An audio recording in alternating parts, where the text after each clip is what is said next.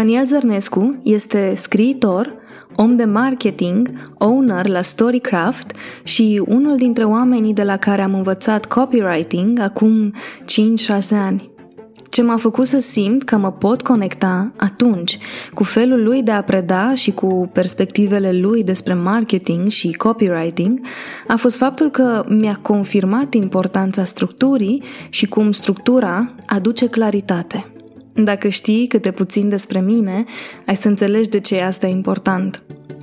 M-a ajutat și atunci și mă ajută în continuare faptul că cineva care a scris 13 cărți mi-a susținut ideea că creativitatea este, de fapt, ceva ce poate fi proceduralizat și susținut fix prin structuri. Nu mă refer aici la inspirație și la cum și de unde vin ideile. Asta e altceva. Mă refer la cum aduci ideile în plan real.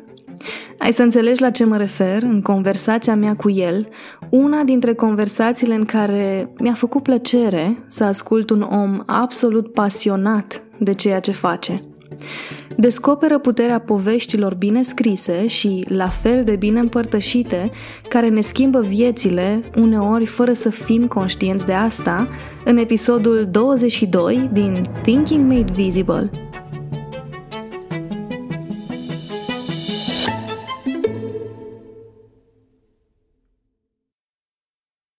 Daniel, mulțumesc că ești aici. Apreciez și timpul tău și apreciez și um, faptul că mi-ai dat voie să nu îți arăt întrebările. Cu drag. Uite, am pregătit o serie de întrebări și, um, evident, știind că faci multe lucruri, subiectul pe care vreau să-l abordăm azi, în sper eu, primul episod în care discutăm, are legătură cu, nu știu dacă e cea mai mare pasiunea ta, dar de la mine se vede că ar fi storytelling-ul. Da, partea de povești. Uh-huh. Ok. Bun. Hai să, să, să încep cu o întrebare clișeu, da. dacă vrei să-i spun așa. Sper că această întrebare să picteze un pic descrierea cine ești și ce faci și te întreb. Cine ești tu, Daniel Zărnescu? Este genul de întrebare la care este foarte greu să răspund de obicei răspund în funcție de omul care mi este în față, știi? Uh-huh. Încă și acum, la aproape 40 de ani, mai am membri ai familiei care mă întreabă, băi, dar tu ce faci de fapt, știi? Pentru că, pentru că am făcut atât de multe lucruri până la vârsta asta, încât uh, uh, ar trebui să am o delimitare clară a activității ca să pot să spun cine sunt în momentul respectiv. Însă, în esență, dacă tu pui întrebarea legată de, de partea de poveste, atunci uh, are legătură cu uh, mine, cel care voiam să fiu când eram copil, și anume voiam să fiu scriitor. Și cumva aș vrea să-ți spun astăzi că Daniel Zărnescu este un scriitor sau un storyteller, ca să, ca să fim în tema zilei de astăzi. Hmm. Dacă ar fi să te întâlnești cu acel copil care își dorea să fie scriitor azi și te întreabă, ți-a ieșit? Ce zici? Oh, um, mă, să știi că e o întrebare foarte grea asta, știi? Și um, cred, că, cred că răspunsul ar fi sunt pe cale. Am scris un număr de 13 cărți până acum. Uh, sunt în curs să o, să o public pe cea de-a 14-a. Uh, încă nu simt că sunt uh, acolo unde mi-aș fi dorit să fiu acum 30 de ani, Uh, știu că sună ciudat, dar, uh, de exemplu, multă lume mă întreabă, băi, dar când a început povestea asta cu scrisul pentru tine? Și uh, adevărul este că eu nu mi-aduc aminte de uh, o perioadă în care să nu-mi fi dorit să fi fost scriitor. Am, uh, eu când eram mic uh, citeam foarte mult, începând cu clasa a doua, cred că uh, uh, în prima fază am terminat biblioteca alor mei și nu era o bibliotecă mică. Uh, și după care am luat bibliotecile la rând, cele, cele publice, cum era pe vremuri, și citeam, uh, citeam biblioteci întregi, cel puțin până în clasa 8 cred că, cred că am avut două biblioteci uh, publice, de sector, ca să zic așa, unde nu mai aveau ce cărți să-mi dea. Hmm. Uh, cumva povestea asta s-a atenuat pe parcurs pentru că în, în adolescență am uitat un pic povestea asta, am început să mă intereseze Uh, în special partea de, uh, partea de bani și partea de antreprenoriat. Uh, însă mi-am adus aminte, mult mai târziu mi-am adus aminte de povestea asta și cumva am văzut-o ironic pentru că este o perioadă de mai bine de 10 ani în care am uitat complet de, de povestea copilului de atunci. Și de asta zic că am pierdut un pic cam mult timp dar uh, sunt pe cale și uh, vreau să spun că, din punctul meu de vedere, deși am făcut foarte multe lucruri, este, este perioada cea mai uh, um, cea mai faină din viața mea, pentru că mm, simt că sunt pe cale și simt că ceea ce fac uh, vine din mine cumva. Cred că ăsta e um, cel mai fain răspuns pe care îl putea da cineva care este, așa cum te știu eu, conștient de sine și conectat cu ceea ce își dorește să facă. Um, dar hai să ne întoarcem un pic uh, mai de mult așa. De mici copii știm de povești. Ni se spun povești, uh, apoi ne obligă să le citim pe ăștia cărora nu, le, nu ne plăcea să citim, nu pe tine, că tu am înțeles, mergeai la biblioteci nici, și le cereai.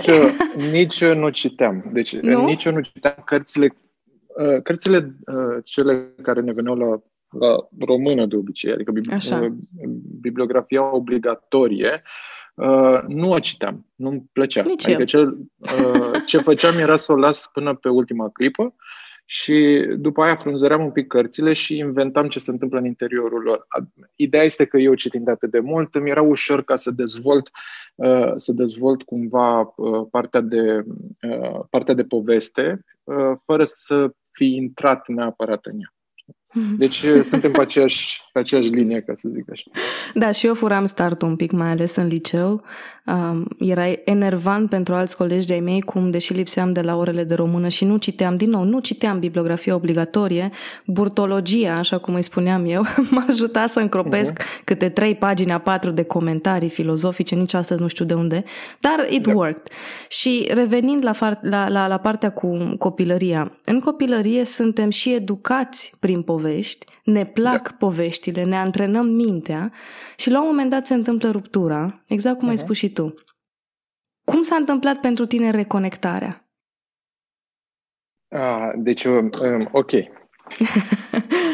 Ideea, uh, ideea e următoarea, că eu, uh, eu pe parcursul vieții, dacă e să mă uit uh, la ce am făcut, tot timpul a, a avut legătură cu scrisul și cu, și cu partea de story. Uh-huh. Spuneam că a fost o perioadă în care, în care pur și simplu am uitat. Există o carte extraordinară pe care o recomand oricui, se numește uh, Războiul Artei, este de Steven Pressfield uh-huh. și el are acolo, are niște concepte extraordinare care pe mine m-au șocat prin validitatea a, a, a exemplelor date. Și el, uh, unul dintre, unul dintre exemple este că, uh, unul dintre conceptele foarte faine uh, este cel de viață trăită versus viață netrăită. Uh-huh. El explica că viața trăită este ceea ce facem, adică ne întoarcem la 360 de grade, vedem în viața noastră ce se întâmplă și cam aia, cam aia este viața noastră.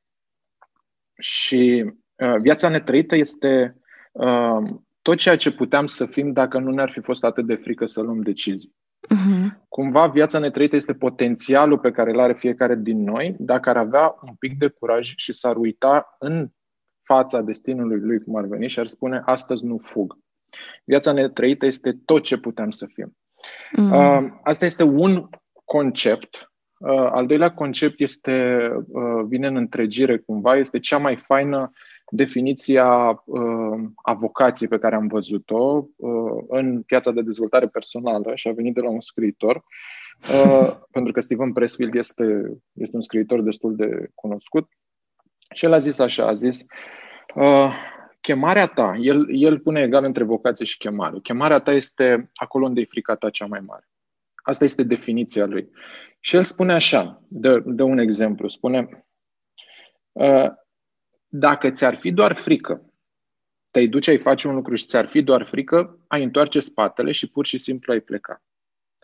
Întrebarea este ce anume te cheamă acolo de revii în mod repetat, vii în mod repetat și uh, deși ți este atât de frică și cu toate astea uh, nu poți să te duci în direcția aia. Ce anume te cheamă? Știi? Cam asta, e, uh, cam asta este explicația lui. Și am rămas, am rămas cu asta în minte uh, și anume că vocația este acolo unde este nouă cel mai frică uh, în activitatea noastră de zi cu zi și cumva un al treilea concept care însumează, și pe urmă să spun cum se leagă cu, cu povestea mea, al, al treilea concept care însumează toată povestea asta este conceptul de carieră umbră. Carieră umbră spune acel cineva care simte acea chemare și care începe să ia decizii astfel încât să elimine riscul de a se rămână în continuare în zona respectivă. Și aici vorbim de uh, cei care voiau să fie fotbaliști și devin arbitri, uh, cei care vor să fie antreprenori și sunt asistent manageri, oameni care rămân cumva în umbră, au impresia că ei sunt încă în zona aia, deși deciziile le iau inconștient, apropo. Evident. Rămân în, rămân în zona respectivă și cumva își satisfac parțial nevoia de, uh, de a se exprima în direcția respectivă.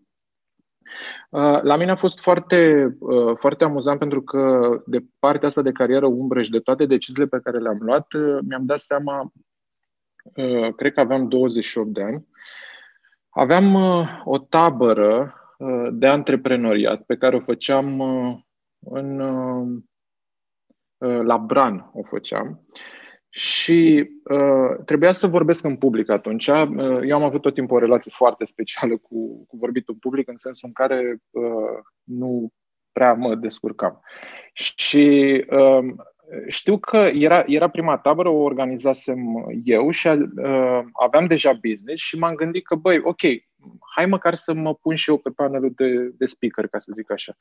Și m-am gândit că cel mai bun Uh, cel mai bun mod prin care pot să vorbesc este să uh, am un icebreaker care să fie, uh, să fie cumva să mă ajute să intru în starea de a vorbi și văzusem un icebreaker foarte fain într-un, într-un curs. Era un trainer care adusese niște monezi pur și simplu am împărțit monezile respective în, în sală și mm-hmm. a mhm. început să pună întrebări despre anii de pe monezile respective, știi? Și cumva întreba, ok, m-am gândit eu, ok, dau monezile astea și întreb uh, ce ani acolo, 2001. Ok, ce ți-aduce aminte despre antreprenoria din viața ta din 2001 care are legătură cu, cu acest uh-huh. curs? Și m-am gândit, băi, e, e super tare pentru că în felul ăsta îi fac pe oameni să se deschidă și atunci, și atunci pot să vorbesc și eu, mă, mă încălzesc un pic și, uh, și reușesc să comunic. Și uh, eu aveam, uh, aveam o colecție de monezi când eram, când eram copil. Mi-am adus aminte de ea și am zis, ok, o să mă duc, nu mai stăteam cu ai mei, mă duc acasă să fac rost de borcanul la mare cu monezi pe care, pe care tot îl colecționasem. M-am dus acasă, am întrebat-o pe maică mea și maică mea mi-a zis, ok, tot ce ai, când ai plecat, tot ce era de la tine, am strâns într-o cutie și este pe șifonier, vezi că dacă nu e acolo, nu mai e. Și am intrat în casă, am intrat în cameră, și cutia era pe, uh, pe șifonier. Mi-aduc aminte că am și căzut când am, când am tras-o, am căzut pe pat cu ea, s-a rupt în bucățele și am început, uh, am început să caut după monezi și acolo am găsit, uh, am găsit poezii, am găsit uh, povestiri scurte, proză scurtă, am găsit începuturi de roman și pur și simplu a fost așa ca un fel de flashback. Mi-am adus aminte de, uh, de toate dorințele din copilărie și de, și de ceea ce voiam să fac, de fapt. Și apropo de carieră umbră, mi-am dat seama atunci a fost ca o pentru că nu îți dai seama când te afli în, uh, în viață efectiv, dar mi-am dat seama de toate deciziile pe care le-am luat, pentru că prima firmă a fost o tipografie, firmă funcțională, ajunsesem să, uh, să public cărți. Am, așa am intrat inclusiv în piața de dezvoltare personală. Au venit autori de dezvoltare personală cărora le-am publicat cărțile. Prima, uh, primul startup pe care l-am înființat uh, și care n-a funcționat la 21 pic de ani a fost o revistă. Aveam inclusiv redactori, aveam trei puștani, studenți toți, care trebuiau să scrie pentru revista respectivă. Avea legătură cu scrisul inclusiv. Asta, urma, a fost partea de blog. Um, Uh, partea de marketing efectiv, dar tot timpul m-am canalizat pe, pe scris, uh, inclusiv program de finanțare. Primul meu job era vorba tot de scris, doar că era scris într-o formă extrem, extrem de structurată. Și de asta zic că a fost așa un fel de Dumnezeule cât timp am pierdut. Știi, cam asta a fost uh, feeling Dar poate că nu l-ai pierdut, poate că în, în întâlnirea de acolo, de acasă, între Daniel care a mers să caute niște monezi pentru uh, o tabără, s-a întâlnit Daniel cu băiețelul, uh, s-au revăzut și au zis, hai mă că n-ai chiar uitat de tot, adică conștient, subconștient, totuși tot ce ai făcut la tipografie, tot ce ai făcut la proiectele europene, cumva au contribuit și la cine ești azi și cum scrii azi, nu-i așa? Uh, ai foarte mare dreptate. Ce, um, gândește-te că pe parte de scris pe proiecte cel puțin am învățat să scriu structural. Da. Eu când eram copil, de exemplu, uh, aveam o relație foarte toxică, ciudată, pot să zic, cu creația, cu partea de scris, efectiv. Uh, mă trezeam, aveam idei, începeam să scriu povestioare, uh, le puneam deoparte, inclusiv noaptea mă trezeam, aveam șervețele pe care scriam idei de povești. Uh, și a doua zi când citeam ceea ce, ce scriam, uh, uh, aveam o reacție foarte, foarte uh, agresivă, ca să zic așa. Ajungeam să rup foile respective, ajungeam să le arunc, le rupeam în bucățele, le dădeam inclusiv foc, pentru că tot timpul în capul meu povestea suna extraordinar, știi? Uh-huh. Și când le puneam pe hârtie, era o diferență atât de mare între abilitatea pe care o aveam efectiv și ceea ce era în mintea mea și ce îmi doream să fac, uh, încât nu puteam să fac uh, față realității ăsteia, ca să zic așa. Pe atunci nu aveam, uh, mult mai târziu am înțeles că nu aveam toate uneltele, dar um, când adevărul este că atunci când eram copil nici nu prea aveam de unde să iau unelte respective și nu aveam nici mediu, pentru că uh, ăsta este un alt aspect de când am intrat pe zona asta. În, uh, în România există, există destul de multe mituri, iar principalul este că scrisul are legătură aproape exclusiv cu talentul și cu inspirația. Cumva te pui în fața unei foi uh, sau unui Word acum, clipocește cursorul da, ăla, da, da. știi? și te apuci și scrii și nu te mai oprești până nu termini. Cumva, uh-huh. inspirația ar trebui să vină de undeva de sus, tu să fii un canal și să, să spui tot cap-coadă. Ori, în realitate, există o metodologie uh, complexă despre cum poți să te îmbunătățești în zona de scris, uh, există unelte de monitorizare, există structuri de poveste uh, pe care, la care eu nu aveam acces atunci. Uh-huh. Și în momentul în care nu poți să-ți monitorizezi progresia, este foarte, foarte greu ca să fii mulțumit de ceea ce faci. Eu nu cred, de exemplu, în abilitate curentă. Eu lucrez cu foarte mulți, uh, uh, foarte mulți oameni care vor să scrie uh-huh. și am lucrat uh, inclusiv în trecut, am, cred că am mii, poate zeci de mii de oameni cu care am lucrat în cursuri. Vorbim uh-huh. aici de marketing, vorbim de coaching. Am avut o școală de coaching, probabil una dintre cele mai prolifice în perioada în care a fost activă și am lucrat foarte mult cu oameni plecând de la zero în abilitatea lor. Și asta este una dintre valorile mele. Uh, și anume că nu mă interesează de unde pleci. Efectiv, nu mă interesează cât de bun ești acum. Pentru că nu are nicio revela- uh, relevanță. Uh-huh. Uh, în realitatea pe care am văzut-o eu de-a lungul timpului, plecând cu oameni de la zero, a fost așa, realitatea. Nu cei mai talentați ajung coach, ci cei care fac coaching. nu cei mai talentați ajung să scrie cărți, ci cei care nu renunță pe parcurs. Uh-huh. Este o abilitate care se rafinează în continuu prin înțelegere pe de-o parte structurală și pe de altă parte la nivel de execuție.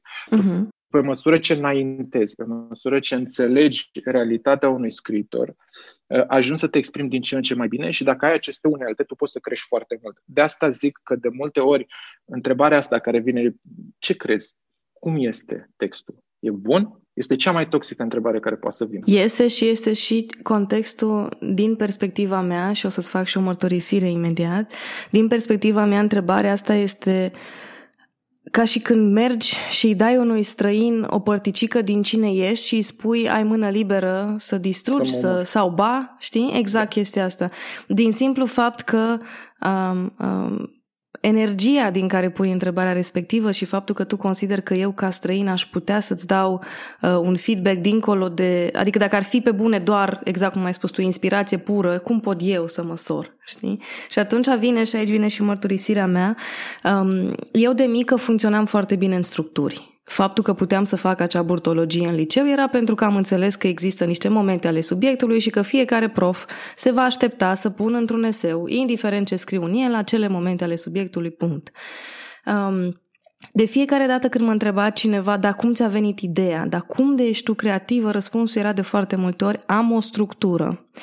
Și eu credeam că nu sunt creativă, că nu mă potrivesc cu creativii cărora le vine ideea de undeva din Nant, de la, din stele.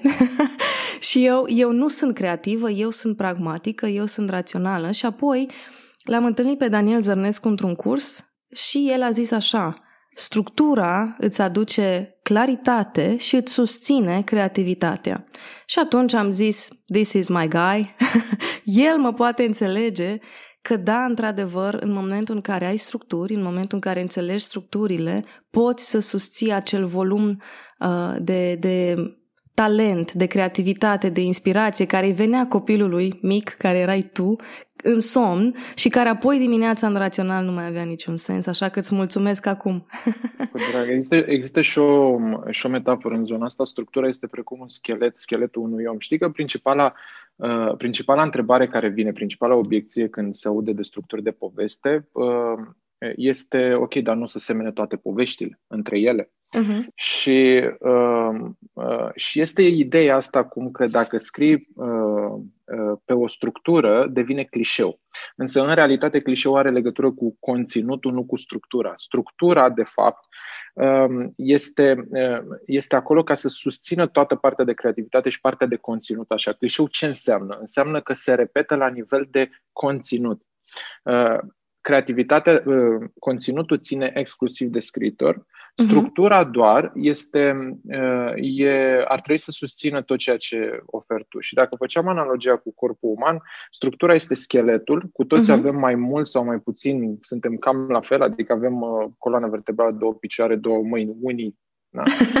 da. doi ochi, un nas, două urechi și cu asta e partea structurală, ca să zic așa, ori partea de conținut este partea de organe. Dacă te uiți la modul în care este așezat pe structură, o să vezi că din 7-8 miliarde cu greu găsești de oameni de pe planetă, cu greu găsești doi care se semene.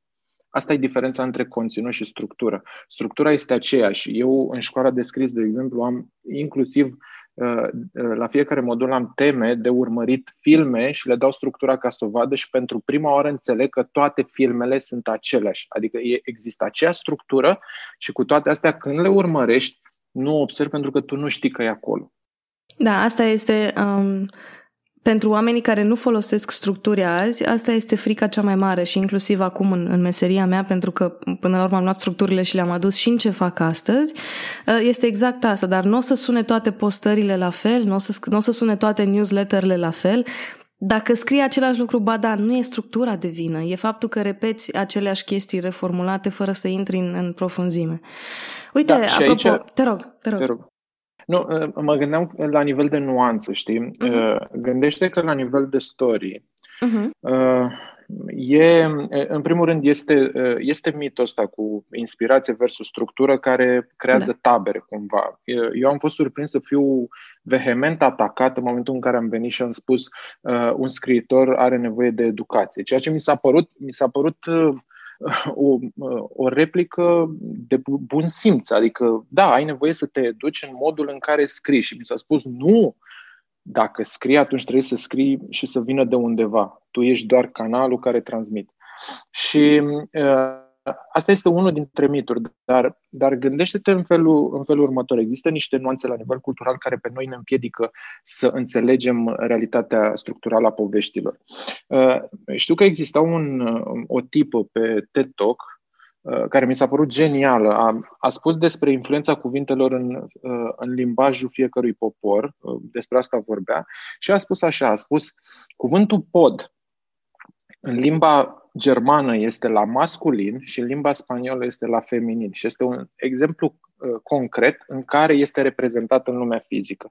Pentru că la nemți, la germani, podul este cu linii drepte și funcțional, pe uh-huh. când mhm. la spanioli are curbe și este extrem de estetic, ca să spun uh-huh. așa. Um, vorbeam cu un prieten legat de asta, um, uh, este implicat în politică și îmi spunea că uh, îmi spunea ceva de genul, băi, noi avem, noi avem legi bune, Problema este că cei care trebuie să se ocupe cu, um, cu verificarea legilor ca să fie aplicate, deci a folosit o, o propoziție care i-a luat un minut. În engleză există termenul de law enforcement, care în, în, în românește nu are, nu are Uh, nu își pierde sensul. Da. Își pierde sensul, nu are traducere directă și nu este înțeles de omul de rând. Și noi avem nevoie de o explicație de un paragraf ca să spunem ceea ce spun alții law enforcement și de asta noi avem probleme nu cu legile efective, ci cu aplicarea lor și cu cei care ar trebui să se ocupe de verificarea oamenilor ca să le respecte. Și tocmai am spus law enforcement în două propoziții. Uh-huh. Din punct de vedere cultural, România o să aibă problema asta mult timp de acum încolo, din punctul meu de vedere, pentru că nu este înțeles la nivel de limbaj ce înseamnă uh-huh. să ai lege și aplicarea legii.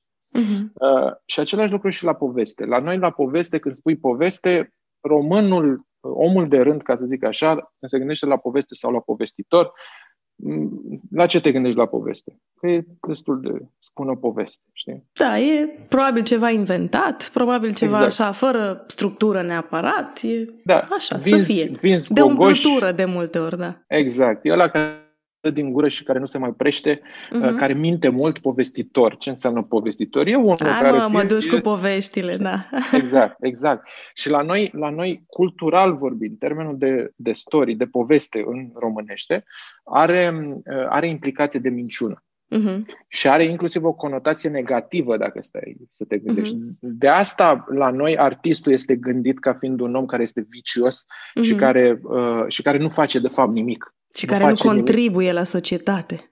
exact.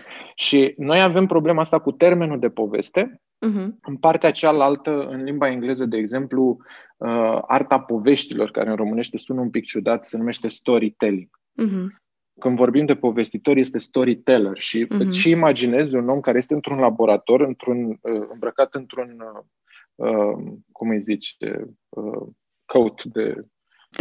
Uh, Halat halat alb, vorbesc în engleză, și uh, cu microscopul în față și el analizează povestea, știi? Uh-huh. Cam asta e diferența din punct de vedere cultural. Și uh-huh. asta, este, asta este la nivel foarte profund peste care o să trecem foarte greu. În același timp, dacă e să vorbim de povești, noi știm, de exemplu, luăm alte forme de artă, da? Noi știm, da. de exemplu, că în muzică ai nevoie de o educație foarte mare. Știm pentru că, da. de ce? Pentru că noi exportăm muzică. Ia gândește-te un pic. Ina este prin cluburile uh, din uh-huh. străinătate. Uh, au fost o zonă care era peste tot, în toată lumea a fost o zonă când, uh, când cânta. Și uh, cumva, uitându-ne la vocea României la televizor, deja știm că oamenii vorbesc o limbă străină în uh-huh. momentul în care încep să vorbească despre muzică. Uh-huh. Încep să vorbească în terminologie tehnică. Da. Și atunci îți dai seama că nu este doar talentul. A, da, uh-huh. ai nevoie de o voce. Dar și dacă nu ai, dacă ai educație și reușești să intri în industria muzicală prin efort și prin înțelegerea uh, industriei respective. Uh-huh. Dacă ai voce, te ajută foarte mult. Evident. Dar dacă, dar dacă ai voce și nu ai educație și nu ai partea de monitorizare de care vorbesc eu și tehnici de îmbunătățire, nu ai unde să crești. În muzică se știe asta. Da. Adică nimeni nu mai are pretenția asta că, ok, dar tu de ce nu cânti la opere sau de ce nu ai o formație și cânti pur și simplu când știi cât efort este în spate. Uh-huh. Același lucru și la pictură. Știi? La uh-huh. pictură, de exemplu, eu dacă spun ție, ok, pictează-mi și mie un tablou. Prima, prima întrebare care îți vine este, ok, stai un pic, că trebuie să înțeleg pictură pe pânză, trebuie să văd ce tipuri de pânză, din ce fac grama, care sunt dimensiunile, pensula culorii, da. știi? Deci cumva trebuie să structurezi informația de bază ca să poți să avansezi. Și eu te-aș întreba, dar de ce nu faci din talent? Adică fă din talent, dacă, știi? Dacă e să vorbim de, de uh-huh. undeva de sus. De ce? Pentru că înțelegem că există în spate educație și există exercițiu. Um, inclusiv în stand-up sunt, sunt un, un avid consumator de, de comedie și uh, inclusiv la, la stand-up a crescut din punct de vedere cultural în România pentru că se înțelege procesul din spate. În, în state, de exemplu, pentru a face un special de o oră, tu ai nevoie de un an de bătut cluburile în care tu testezi fiecare minut de comedie și o rafinezi în funcție de reacțiile pe care le ai în cluburi. Uh-huh. După care vii în fața unui public foarte mare și susții o oră de comedie. Știi că este un proces de genul ăsta. Uh-huh. Și mi s-a părut foarte tare pentru că este a avut un special în timpul pandemiei, a avut Micuțu un special care se numea Pe vremea mea. Uh-huh. Și l-a postat pe YouTube. E, e un special mie mi s-a părut foarte bun prin natura storytelling-ului din interior, dar uh, descrierea la nivel de uh, când a postat uh, filmul a arătat uh, percepția um, stand-up-urilor, ca să zic așa. Pentru că el a spus așa în, în descriere. Știu că este neprelucrat, am venit cu acest material, sper să-l acceptați așa cum este. Am avut clubul închis și n-am putut să rafinez. Uh-huh. Asta înseamnă că la nivel cultural pe stand-up suntem mai avansați decât la nivel cultural pe scris. Uh-huh. Pentru că în scris încă nu există limbajul ăsta și nu există terminologie. Uh-huh. Hm. Am avut un argument foarte e, e foarte bine că l-ai avut pentru că și mie mi se pare foarte important să um, uite, folosesc foarte mult foarte și um, copywriterul din, din tine probabil suferă, dar um, consider că e important să avem discuțiile despre structuri pentru simplu fapt că cred că le-ar da curaj oamenilor. Da. Sunt da, atâția da. oameni cu talent care uh, consideră că talentul ar trebui să fie suficient și nu le iese doar cu talent și se întreabă ce îmi lipsește. Și răspunsul e simplu, structura. Ai talent. Nu, răspunsul nostru e structura, dar răspunsul, da, răspunsul da. în societate este n-ai talent, că dacă ai avea talent, ai fi fost publicat deja. Ai da, fi fost da, da, da. Uh-huh. E, încă există percepția asta la noi, cultural vorbind, că un geniu nativ în șah, de exemplu, dau o altă da. metaforă, fără niciun fel de educație, n-a citit nicio carte de șah. Uh-huh. Okay? Deschideri, închideri, nimic. Da? Dacă se pune față în față, după ani de needucație, în fața unui profesionist care e mediocru, uh-huh. dar care a făcut efortul de a se educa și exercițiu în sine, percepția noastră la nivel de societate este că geniul ăla brut îl, îl bate pe profesionist. Însă, în realitate, nici nu trece de câteva zeci de deschideri, de, uh-huh. de mutări. De ce? Pentru că omul știe ce face, este stăpân pe șah. Uite, apropo de șah, a fost în, în uh, Gambit, în da. filmul, the filmul anului, acea scenă cu cerșetorul de pe stradă care zicea joc două jocuri cu tine și apoi salut. Știi că a fost, era ăla? Și acolo exact nuanța asta era. Oamenii îl vedeau ca fiind un geniu, dar el de fapt ce făcea era că avea o structură, a jucat cu atât de mulți oameni încât putea să le ghicească structura și a dat seama, ah, am mai fumat structura asta, nu o să mă ducă. Și atunci, asta e ce nu se vede dincolo de geniu. Um, nu se vede că geniul de multe ori este antrenat. Nu se vede că există, uh, de exemplu, dacă n-ar fi așa, n-ar, n-ar avea nevoie, inclusiv copiii de astăzi care sunt, uh, cum să zic, gifted kids, n-ar avea nevoie de școli speciale dacă n-ar conta da. și talentul ar fi suficient. Da. Hai să revenim un pic la, la ce mi-ai zis când, când te-am invitat să facem acest episod. Ai zis că Ți-ar plăcea să vorbim despre cum generăm schimbare în oameni și în societate prin, prin poveștile pe care le spunem. Și te întreb, Îți mai amintești cum ai gândit ca structură și ca uh, inspirație și ca temă primul newsletter pe care l-ai, pe care l-ai trimis? Nu, dar știu că avea foarte multe greșeli. greșeli de structură? Sau?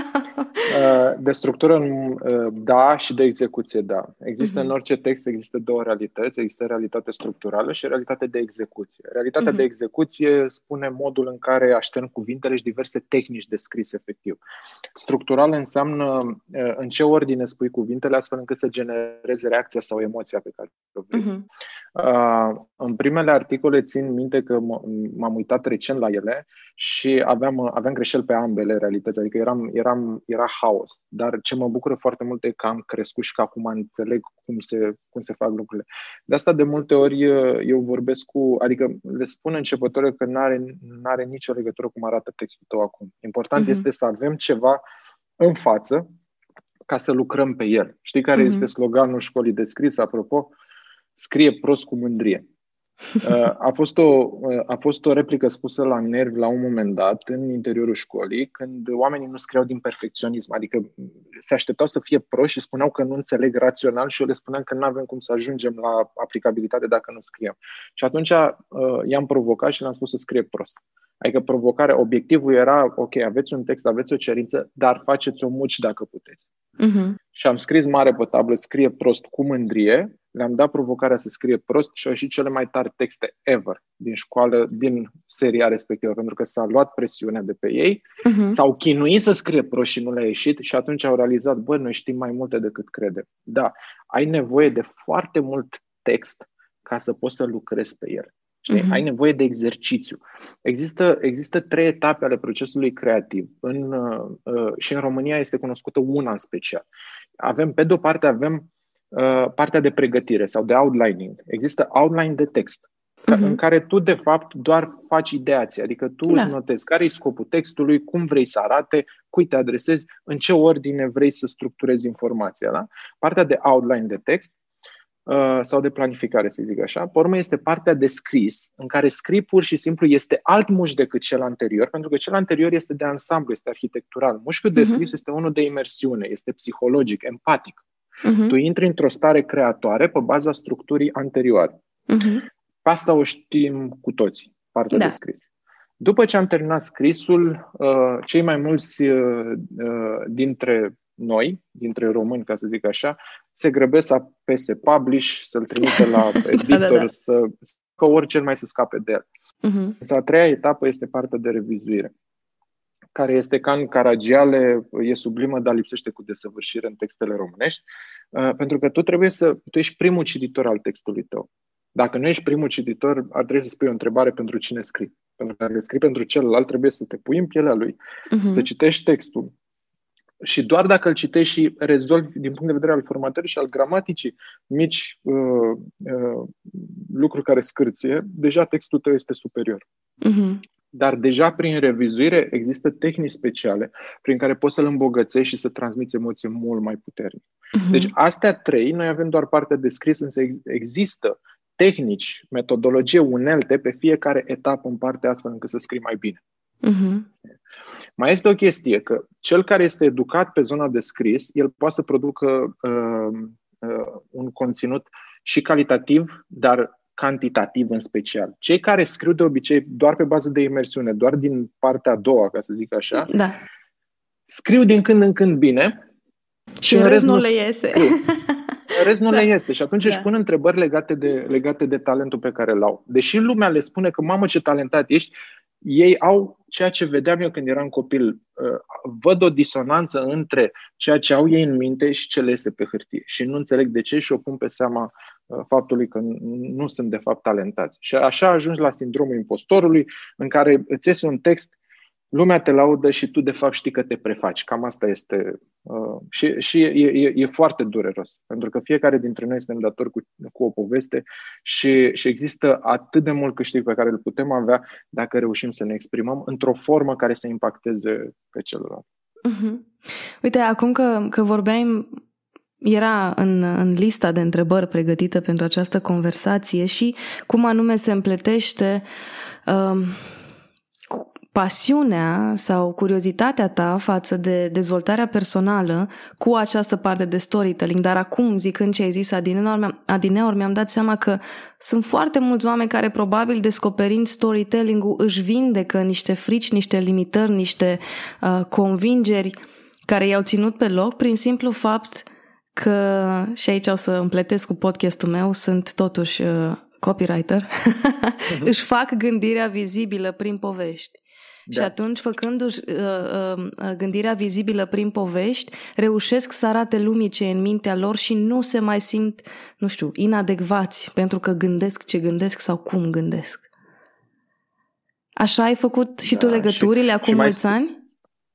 Uh, hai să spun în, în altfel, că una dintre întrebările mele, una dintre întrebările mele care mă tot macină este de ce de ce citim, de ce consumăm povești. Uh, apropo, lumea că, de exemplu, publicatul cărților este pe moarte, știi? Că uh-huh. e atât de multă informație.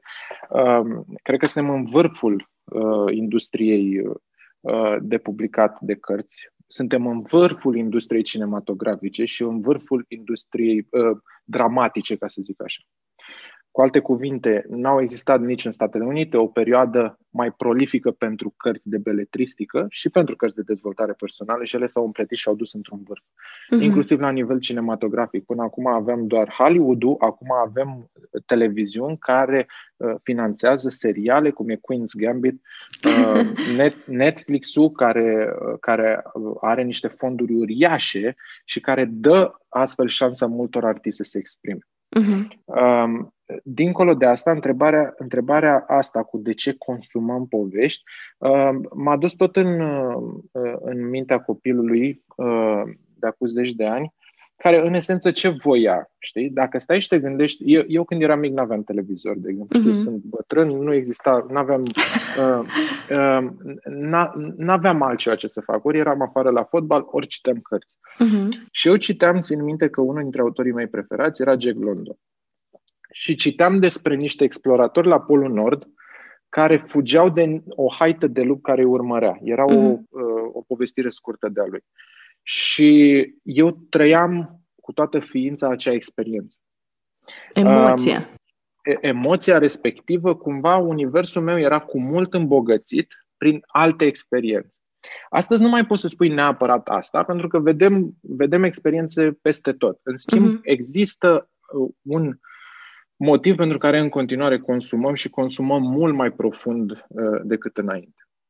Um, și aici vine partea aia de care mai vorbesc cu tine. Um, feeling-ul meu este că la nivel de comunicare și la nivel de uh, identitate, uh, noi suferim destul de mult prin uh, excesul de comunicare pe care îl avem. Prin tehnologie, prin canale de social media, uh, comunicăm extrem de superficial și extrem de tribalistic, ca să zic așa. Uh-huh. Dacă te uiți pe postări, o să vezi că postările de obicei sunt eu am dreptate, noi versus voi, voi sunteți proști, noi suntem deștepți. Uh-huh. Uh, majoritatea postărilor nu fac decât uh, să fie divisive și să împartă lumea în tabere și de obicei este alb versus negru. Nu mai uh-huh. asculți.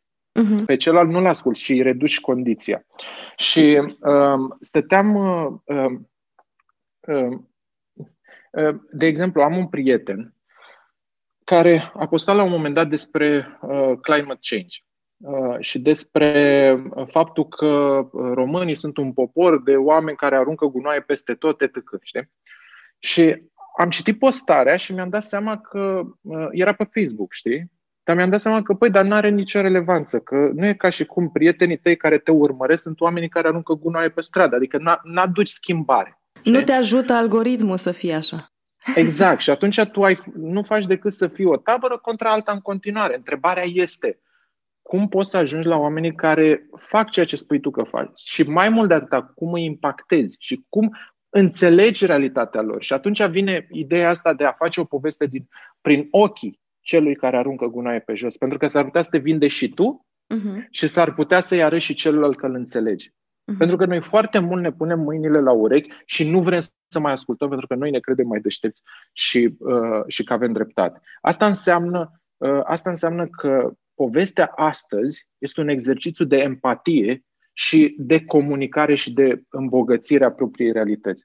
Un alt, uh, Um, un alt exemplu este inclusiv ce mai postez eu de, din când în când.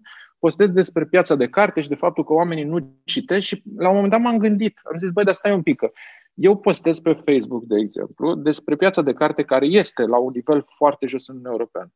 Dar prietenii mei, cei care mă urmăresc, nu e ca și cum ei n-ar citi.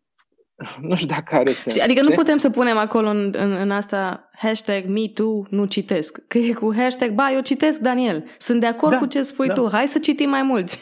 și cu toții ne dăm dreptate și nu ajungem acolo unde ar uh-huh. trebui să ajungem. Uh-huh. Și întrebarea este cum poți să ajungi la publicul care ar trebui să facă o schimbare în zona asta, pentru că tu trebuie să ajungi cu mesajul tău la cei care nu citesc. Uh-huh. Dar nu poți să ajungi la ei spunând, a, analfabeților inculților care nu citiți o carte. Nu, uh-huh. trebuie să le arăți că înțelegi realitatea De ce lor. unul, da. Exact. Și atunci, și atunci asta face storytelling-ul. Storytelling-ul, de fapt, uh, este un exercițiu și pentru tine de empatie și de vindecare în același timp, pentru că uh-huh. înțelegi realitatea celorlalți. Este extrem de profund să scrii din perspectiva taberei adverse. Nu știu dacă înțelegi, pentru că tu când scrii, de exemplu, la nivel ficțional, să zicem, da? Tu ai un antagonist de multe ori care cea mai mare greșeală în storytelling este să-l faci rău. Uh-huh. Adică nimeni nu e rău de dragul de a fi rău. Uh-huh. Trebuie să-i găsești motivația din spate și să, și să ajungi la nivelul în care te uiți la el și zici, băi, nu sunt de acord cu ce ai făcut, dar te înțeleg. Și ăsta e un exercițiu al naibii de profund. Este și aș vrea să, să-ți povestesc, probabil că nu o să povestesc la fel de bine pe cum o faci tu, dar îmi amintesc un moment în care în clasa 11 sau 12 am avut această experiență în care am nu știu nici astăzi contextul exact și de ce cu două zile înainte de un debate domnul meu diriginte pe atunci a considerat că aș fi potrivită să mă duc eu la un debate. N-aveam nici cea mai mică educație despre structură, despre cum se desfășoară, că există un A1 și un A2 și un... nimic nu știam. Și când am ajuns acolo, um, Subiectele s-au afișat cam din ce se trage la sorți și unul dintre, dintre ele era un subiect care era foarte relevant pentru Târgu Mureș pe vremea aceea și avea legătură cu dacă îi integrăm sau nu pe romi. În momentul în care am văzut subiectele, toți elevii care eram prezenți acolo, eram, ne doream să fim la uh, să nu-i, știi? Să nu-i susținem, că nu le știam povestea. Uh, și am avut un șoc în momentul în care biletul a venit și a zis trebuie să fii pro. Aoleu! Cum? Și în mintea mea era ce poveste? Pentru că poveștile pe care mi le-au spus oamenii din jurul meu erau anti acea idee și atunci am zis ok, uh, habar n-am cum să fiu pro, o să mă educ și am avut șansa să, uh, să am un diriginte isteț care ne-a pus în contact cu uh, un istoric care m-a învățat despre obiceiurile romilor, care m-a învățat despre mentalitatea lor, încât să pot să susțin acel debate. Evident, l-am pierdut. Evident, a fost un context micro, în care, dar a fost un context pe care acum uitându-mă în spate, exact la asta mă uit, povestea pe care eu o aveam în cap, Uh, nu, da, era diferită și nu era deloc din perspectiva lor, așa că eu n-am putut să susțin și când am fost obligată să le înțeleg perspectiva, eu ca om am crescut. Da, și hai să, hai să aduc un alt nivel de înțelegere aici. Te rog. Uh, pe, uh, deci, practic, eu ce fac? Din momentul în care uh, am intrat pe zona asta a, uh, a poveștilor, uh, primul lucru pe care mi l-am spus, eu deja publicam, dar primul lucru pe care mi l-am spus, am spus așa, am nevoie de o comunitate, am nevoie de niște oameni cu care să pot să mă înțeleg. Să avem uh-huh. același limbaj tehnic și aceeași nebunie. Și așa s-a născut școala de scris. După ce am făcut școala de scris, a trebuit să uh, gândesc, am gândit reguli de comunitate, după care a venit partea de editură, în care uh, ne-am uitat un pic uh, în ce se întâmplă în România și am zis, ok, uh, trebuie să facem și pe asta, trebuie să sprijinim autorul român. Um, sloganul Storycraft este autor român care merită citiți. Și noi ne educăm și, și facem tot posibil ca să, ca să scriem cărți cu ghilimele de rigoare ca afară. Adică acele tipuri de cărți care nu te lasă, um, din momentul în care te-ai apucat să le citești, nu te lasă uh, să, să le pui deoparte. Și acum lansăm două cărți um, ale Uh, unor autori din comunitate. Este a doua lansare de editură și uh, că vorbeam de, de exercițiu de, de empatie. Una dintre cărți este a Corneliei Voiculescu, se numește uh-huh. Inutili. Uh-huh. Și uh, știi că spui tu, uh, ai spus tu că poveștile din tabăra cealaltă, știi? Uh-huh. A fost la un moment dat, eu am vorbit cu Cornelia, ea a venit la un moment dat cu o idee care mie mi s-a părut fantastică de scris. Uh, prima execuție a fost destul de slabă, deci am stat cod la cod cu ea timp de două, trei luni ca să o rescriem de la zero. Deci ea era scrisă și am rescris-o la nivelul Așa. ăsta de Uh, uh, la nivelul ăsta abordăm noi lucrurile în zona de scris. Adică o luăm ca pe cea mai serioasă treabă care există în lumea asta să scrii beletristică sau să scrii ficțional. Și uh, ce ne-a atras pe toți la această poveste este conceptul din spate. Și Cornelia mi-a spus așa, a zis, băi, citeam, citeam un articol, cred că al lui Liceanu, Uh-huh. Era un articol despre, dacă, dacă mai ții minte, nu, nu vorbim de politică aici, noi vorbim da. doar de sus, la nivel uh, contextual ce s-a întâmplat. Da? A fost la un dat un protest al uh, PSD-ului, mi se pare, în București, ca uh, răspuns la protestul pe care fusese înainte de 300-400 da. de mii de oameni. Și erau oameni bătrâni aduși din zonele rurale, îmbrăcați toți în alb, Uh, cred că au fost peste 100 de mii, a fost atunci un mare tamtam și, uh, și toți cei care erau implicați, mai mult sau mai puțin, care erau implicați în, în zona asta de era cu proteste, uh, am început să dăm în la nivel, și pe Facebook. Facebook era plin, făceam poze și spuneam că sunt bătrâni, trăiesc din pensie. Needucați, că, da, n-au dinți în gură. Da. Numai, numai de-astea erau ca postări. Uh-huh. Și Cornelia mi-a zis atunci că a citit un articol uh, repet, nu știu al cui anume, dar era unghi opus, adică spunea, băi, dar ne uităm la ei și vedem ca pe inutile ai societății. Și atunci s-a aprins scânteia și inclusiv acum, dacă stai să te gândești, în zona, în zona asta pandemică, cum am văzut inclusiv taberele astea, a oamenilor activi care vor să iasă, nu există uh, corona sau dacă îl fac, îl fac, și a mhm. bătrânilor, mm-hmm. știi? Și cumva uh, există o porție din societate în care percepția este că noi facem lucrurile astea pentru bătrânii ăia care ar trebui ei să se protejeze, știi? Uh-huh. Repet, nu vorbesc de politică, vorbesc uh-huh. de mhm. percepții, da? Da. Și uh, de aici a plecat exercițiul ăsta de empatie în care Cornelia ce a făcut? A scris o carte care este o distopie în care într-o societate post-apocaliptică, după al treilea război mondial, bătrânii sunt sacrificați de către adolescenți uh, într-un ritual care este uh, lege în statul uh-huh. respectiv din lipsă de resurse. Pentru a ajunge adult, tu trebuie să stai față în față cu bunicul tău și să îl sacrifici pentru că el este inutil. Uh-huh. Și de aici ideea cărții inutili. Este un exercițiu fabulos pe care poți să-l faci și vindecă pe de-o parte, vindecă pe cel care citește, pentru că este o carte foarte profundă și uh, Cornelia a pus acolo um, um, imaginea um, centrală a bătrânului, este imaginea bunicului lui, ei, scuze, și, uh-huh. și protagonistul, care este un adolescent, care știe că îi se va pune arcul în mână și că va trebui să tragă spre el ca să, sau va fi executat. Uh-huh.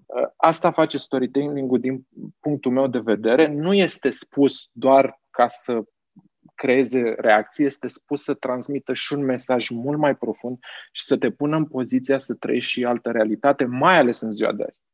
Uh-huh.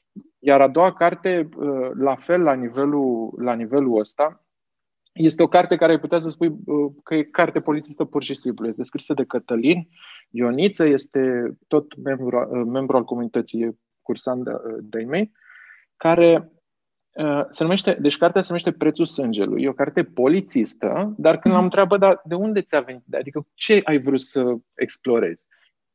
Și mi-a spus așa, mi-a spus, băi, eu... Uh, e, e vorba despre un uh, detectiv. Orice carte polițistă are un detectiv acolo. Și a spus așa, a spus, dar este un detectiv care este nevoit să accepte un caz ca să salveze viața fiicei lui. Și că uh, eu tot timpul, așa mi-a spus, tot timpul am fost uh, extrem de sensibil atunci când a venit vorba de copii. Uh-huh. Și am explorat zona asta, am explorat uh, un om, un bărbat, care face absolut tot ce ține de el ca să salveze viața copilului care suferă de o boală foarte rară și care are nevoie de o operație. Și asta e tema centrală care dă foc. Uh-huh. Tu ai spune, când citești cartea, tu ai spune, e o simplă carte polițistă. Da. Dar e mult mai mult de atât, pentru că abordează o temă foarte profundă a, părintelor, a părintelui care e dispus să facă orice pentru viața copilului. Uh-huh. Și cam asta facem noi în, în, în școala de scris. Probabil că ăsta este felul în care și este un fel, cum să zic, este o misiune uh, într-o lume care are nevoie de pastile rapide și de ambalaje frumoase.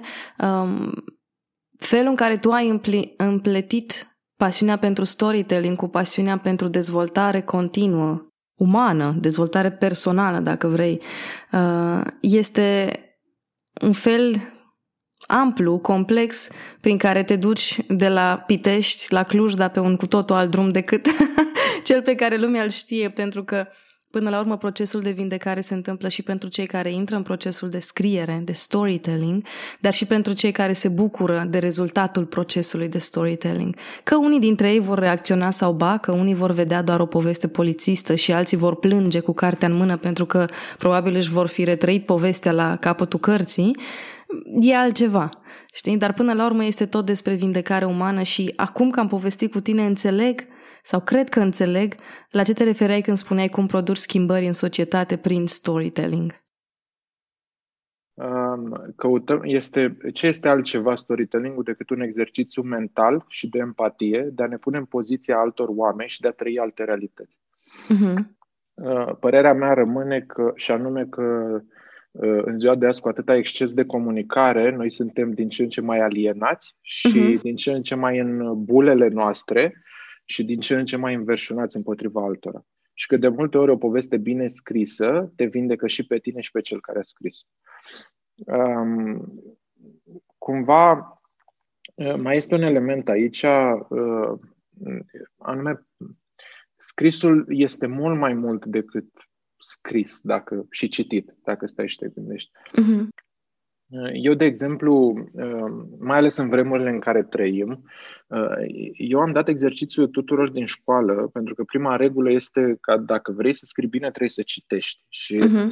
și, și le-am, le-am spus Uh, uh, le-am dat cote de citit, inclusiv reguli, cum să, cum să citească mai multă beletristică și, și realitatea este surprinzătoare. Deci oamenii, oamenii spun că, de fapt, cititul astăzi este un exercițiu incredibil de a te putea conecta la o singură sarcină, fără să fii întrerupt din exterior și să explorezi pe adâncime la nivel emoțional și să nu mai fugi. Noi, uh-huh. noi avem tendința asta acum când de fiecare dată când trăim emoții, uh, să fugim la un telefon să, sau să fim întrerupți. Uh, și ăsta este un alt, un alt element foarte, foarte important. Nici nu-ți dai seama ce, cât, cât de mult se îmbogățește viața ta dacă, dacă spui, ok, uh, în camera în care dormi nu mai e voie, nu mai ai voie cu tehnologie. Doar, doar atât, știi? Ai voie să pui o carte pe noptieră, de ce tu dacă o citești sau nu. Știi? Da, mă gândeam într-o seară, am făcut experimentul ăsta. Um, poate că e mult spus experiment, dar citeam o carte și citind am găsit ceva pasaje care îmi plăceau foarte mult și primul instinct a fost să fac poză, să le pun pe social media și mhm. apoi am făcut un pas în spate și am zis um, că vreau să păstrez experiența doar pentru mine atunci și acolo. Le-am făcut poză ulterior, le-am arătat și altora, reacțiile au fost foarte faine, dar în acel moment prezent am ales să nu. Am ales să-mi iau uh, eu sau să-mi uh, completez povestea mea din capul meu cu acele informații, fără să le dau mai departe și uh, să mă bucur de momentul respectiv și mi-am dat seama că mi-e dor să creez contexte în care să mă duc profund într-o poveste sau într-o carte sau într-o informație um, și să nu zbârnie nimic lângă mine, să nu aud nimic, să nu vibreze vreun telefon, să nu trebuiască să fac ceva. Uh, drept dovadă, acum am trei cărți pe notier. deci am adăugat, știi? și apropo de ironie, exact când ai spus asta mi-a vibrat telefonul ca la o alarmă. Uh, Uite, îți mai dau, îți mai dau un uh, argument care mie Te mi s-a rog. părut uh, fantastic. Am uh, unul dintre uh, băieții din comunitate care deja a publicat o carte, o scrie pe a doua care se numește Liceul 13. El scrie dark fiction horror. Uh. Uh, și uh, are reacția asta deseori, adică în momentul în care începe să povestească ce vrea să transmită, reacția este de respingere inițială uh-huh. uh, și a povestit, noi, noi facem ceea ce se numește pitching, adică noi în comunitate ne strângem cu toții și cel care vrea să scrie o carte are câteva minute în care să povestească ce se întâmplă în carte ca să vadă dacă generează atracție, știi? Sunt uh-huh. multe exerciții de genul ăsta în comunitate. Și el, el a făcut pitching-ul, toată lumea a fost uh, extaziată, deci toți erau șocați. A avut coperta care, încă e o carte nepublicată, dar a avut coperta în spate și a început să vorbească. Reacțiile au fost de genul, Dumnezeule, e ca și cum aș fi văzut un film. Și a venit o, o replică a cuiva din sală care a spus așa, da, de ce nu mai bine un articol cu statistici? Pentru că știm, apropo, de ce? Pentru că um, în cartea lui el abordează tema bullying-ului, uh-huh. care este un fenomen destul de întâlnit în societate. Și este. replica a fost de ce nu, de ce nu venim cu, cu de ce nu venim cu statistici, cu articole care să spună despre asta și scriem horror. Știi? Și replica lui Radu, pentru că el este autorul cărții, a zis așa, statistici avem peste nimeni nu dă doi bani. Uh-huh. Adică suntem, suntem plini de statistici. Știi? Uh-huh. O poveste ar trebui exact asta să facă. Să te pună în poziția celui care a suferit de bullying. Și în momentul ăla deja este o experiență transformațională și tu înțelegi acele statistici rești de pe foaie. Mm-hmm. Oricum și pe social media, chiar dacă este varianta scurtă și uneori superficială, cele mai virale videouri sunt cele în care, chiar dacă hai să luăm tema bullying-ului, sunt cele în care despre asta e, e, e vorba, despre cineva care a fost bulit și pe urmă a găsit o soluție în care a ieșit bine din toată ecuația respectivă. Problema este că acelea sunt, uh, sunt povești care pentru că sunt scurte și pentru că sunt pe social media, impactul lor este poate mare ca volum, să zic așa, dar nu ca profunzime. Și atunci o carte, o carte vine exact cu profunzimea. Știi exact ce ne spuneai și tu în 2015, uh, cred că am făcut primul curs cu tine, um, în care zicea exact asta. Faptul că îți spun că am intrat într-o încăpere care are două scaune și o masă este o treabă și dacă îți spun că am intrat într-o încăpere cu pereții care arată așa și masa care stă lângă geam și care scaune au sau n-au tapizerie, schimbă profunzimea poveștii. Și atunci, uh, um, uite, fără să-mi dau seama că aici avea să ajungă discuția noastră, realizez vezi acum cum um, storytelling-ul schimbă într-adevăr societatea. Despre asta e vorba. Tu practic vrei să-ți crezi, uh, asta nu e o întrebare care era pe listă, dar îmi vine acum, uh, din uh, cer, din cer îmi vine inspirația. Uh, uh-huh. tu practic vrei să-ți creezi o armată de oameni care prin procesul lor de conștientizare de sine, scriind prin storytelling, să producă un impact? Da. A, asta e ce nu spui, dincolo de școala de scris și storycraft? Da, și, și mai mult de atât, uh, piața de carte din România este atât de um, puțin reprezentată și pentru că autorii nu sunt uniți. Uh-huh. Scriitorii în sine, nu, în primul rând, nu știi ce înseamnă să fii scriitor în România, știi? Nu știi pentru că percepția noastră la nivel cultural este că mor de foame și că trebuie să fii, să ai și un job pe lângă. Uite, asta era uh, o întrebare, de chiar poți să faci bani din storytelling? Um, dacă ești și marketer, da. Asterisc. Dar, dacă ești marketer sau dacă l-ai pe Daniel aproape să te învețe cum să. Dar, dar, dar ca ideea asta încearcă să facă editura pe care am construit-o. Noi, noi practic pe Storycraft, apropo se numește Storycraft Publishing, Storycraft. Craft înseamnă, um, um, nici nu știu termenul, dar eu văd, eu văd în crafter este ca cel care își controlează um, uh, meseria. Știi? Uh-huh. Eu văd poveștile, le văd exact cum vede un tâmplar o bucată de lemn peste care dă curindeaua până ajunge să fie foarte, foarte fină. Știi? Și storycraft înseamnă că stai pe povestea ta și o faci să funcționeze. Și noi în, în Storycraft uh, uh, Publishing, noi lucrăm doar cu autori care au trecut prin școala de scris pentru că înțeleg procesul de editare. Știi ce uh-huh. diferență mare este între un autor care trimite un manuscris și zice, ok, e bun de publicat sau nu, pentru că dacă nu are formarea, în România cel puțin, tu nu poți să-i dai notițe ca să refacă, să, mm-hmm. să mhm. repare povestea. Pentru că nu înțelege limbajul. Și de fapt ce facem noi în Storycraft este ca să fim uniți, să ne sprijinim reciproc, și să putem să explorăm partea asta exact așa cum se întâmplă în, în țările dezvoltate din punctul ăsta de vedere și poate la un moment dat vom și exporta povești că, slavă Domnului, potențial, vorba aia, potențial avem. Mm-hmm. Gândește-te că un singur bestseller, dacă am avea în străinătate, cred că ar hrăni zona asta de cultură ani de zile. Mm-hmm. Hm. În încheiere, te întreb, pe termen lung, Astăzi ai școala de scris. Sunt uh, zeci, da. sute de oameni care au trecut prin școala de scris. Um, anul acesta s-a lansat și Storycraft. Au apărut cărți. Ați fost la târguri de carte. Se mhm. pornește motorașul. Se pornește um, combinația dintre copilul de 10 ani și antreprenorul Daniel.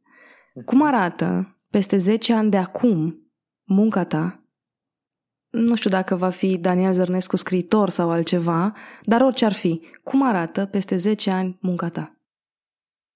Uh, la fel cum, cum mi-am imaginat de când mă știu. Adică faptul că, faptul că uh, dimineața mă pun în fața unor foi, în fața laptopului, scriu o părticică dintr-o poveste pe care vreau să o explorez pentru ceilalți și pentru mine în același timp uh, și după care mă întorc la viața mea efectiv, cu mica diferență că nu mai sunt privit ca un ciudat și că suntem o groază de oameni care știm exact ce face fiecare și ne sprijinim.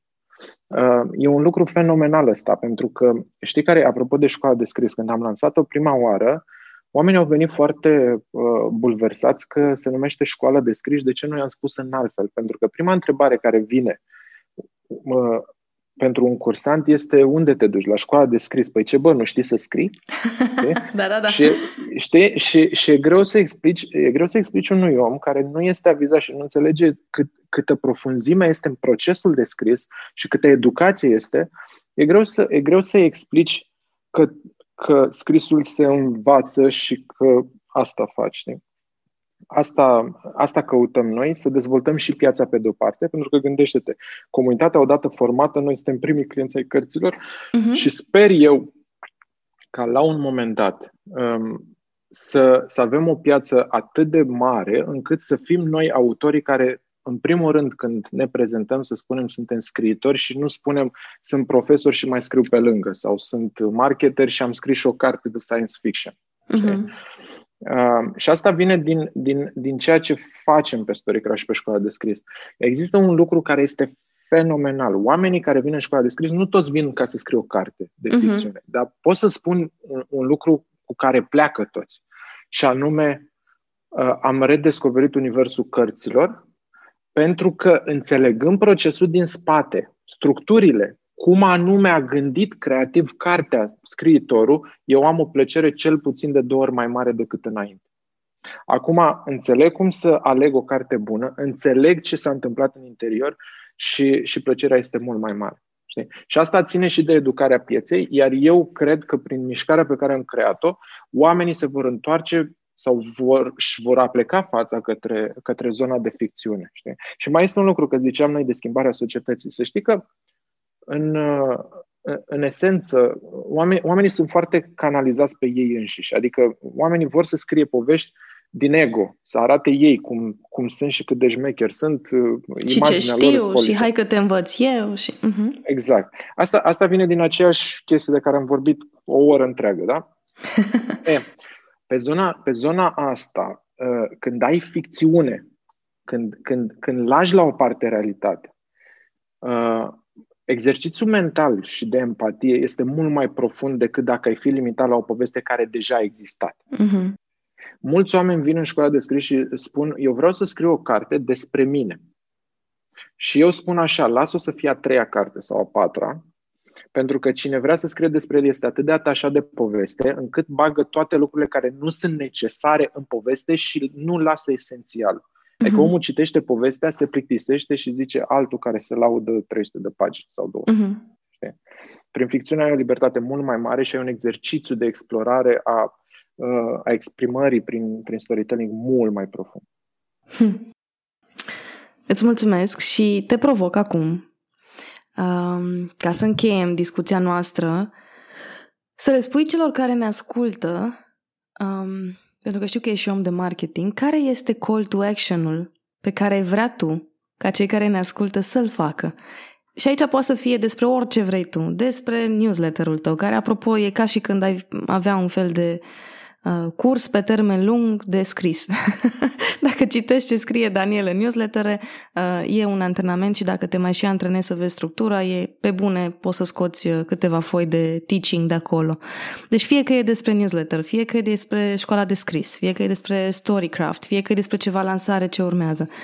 Ce call to action vrei să le dai celor care ne ascultă? Eu call to action parte din el deja l-am făcut. Am vorbit uh-huh. de mhm. două cărți, Inutili și cu Prețul sângelui. Sunt cărți scrise de oameni din comunitate. Um, call to action-ul meu este foarte simplu. Dacă vrei să sprijini această comunitate și vrei să vezi cum arată o carte bine scrisă, o carte scrisă ca afară, atunci uh, intră pe storycraft.ro și comandă aceste două cărți pentru că ai ascultat până acum uh, acest uh, uh interviu și ai avut răbdare cu, cu noi și nu te-am plictisit atât de tare, uh, ai, un discount de, ai un discount de 20% din prețul cărții. Um, cărțile nu sunt foarte scumpe. Cele de beletristică, să știi că adică e 39 de lei uh, o carte, dacă le iei pe amândouă ai 20% discount, iar codul este uh, Mădălina20 uh, ca, să, ca să știm și de unde vin uh, clienții. Deci cam, cam asta este uh, mesajul meu. Intră pe storycraft.ro caută aceste două cărți, poți să iei orice altă carte, este același discount, Mădălina 20, uh, codul de reducere. Uite, m-am făcut și influencer, aproape. Am un cod de reducere pentru cărți, iar asta se potrivește tare bine cu pasiunea și plăcerea mea pentru educație. Te invit așadar să intri pe storycraft.ro shop. Repet, storycraft.ro shop și să comanzi cărțile de acolo. Folosește codul MădăLINA20 și bucură-te de o reducere de 20% din prețul cărților. M-aș bucura tare să-ți dai voie să descoperi o lume a poveștilor ficționale care, de fapt, sunt cât se poate de utile și cu sens pentru viața noastră de zi cu zi. Recunosc, când am citit Revolta Achienilor, una dintre cărțile lui Daniel, mă așteptam să-mi fie greu să fac legături cu dezvoltarea personală și cu ce nevoie aveam eu în acel moment.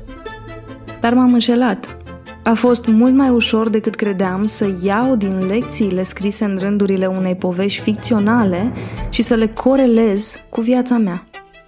Încearcă și tu, iar dacă îți place, scrie și împărtășește-mi experiența ta. Dacă ți-a plăcut acest episod, apasă butonul subscribe în orice aplicație asculți acum.